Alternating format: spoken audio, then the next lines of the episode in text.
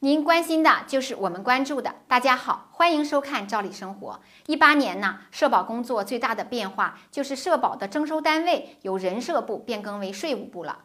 那么关于这一变革呢，各种分析、各种预测也是层出不穷的。能够引起大家共识的问题呢，就是以后社保缴费的强制工作力度啊，会越来越大了。企业不给员工缴社保，或者不按员工实际工资收入申报社保缴纳额度，将会受到监督和惩戒。这对于参保用户来说呀，算是个好消息，可以说是进一步保护了咱们权益。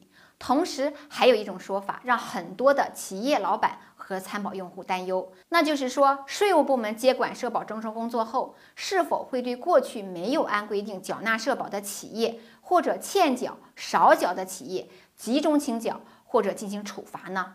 对于普通劳动者来说，自己补缴需要多掏点钱，虽然自己受益，部分人还是感觉到经济压力大。而对这个问题最担心的当然是企业老板。如果集中清缴，肯定是一笔很庞大的费用，有的企业可能根本都承担不了。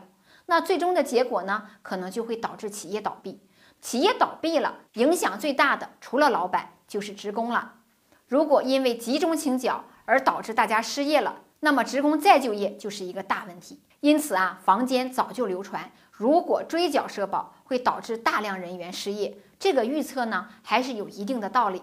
当然，国家也会考虑到这个问题。在九月十八号的国务院常务会议上，李克强总理呀特别强调，严禁对企业社保历史欠费呀集中清缴。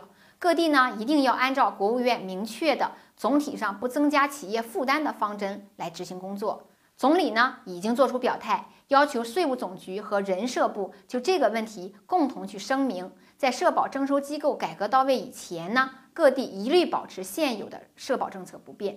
总理的表态无疑呀是给大家吃了一颗定心丸，至少目前为止，大家不必再担心因集中清缴而给企业和个人带来巨大的压力了。好了，今天的话题我们先聊到这儿，感谢您的收看，欢迎您积极的评论、点赞或转发我们的内容，咱们明天见。四十年沧海变桑田，看新疆李奶奶把戈壁滩变成良田。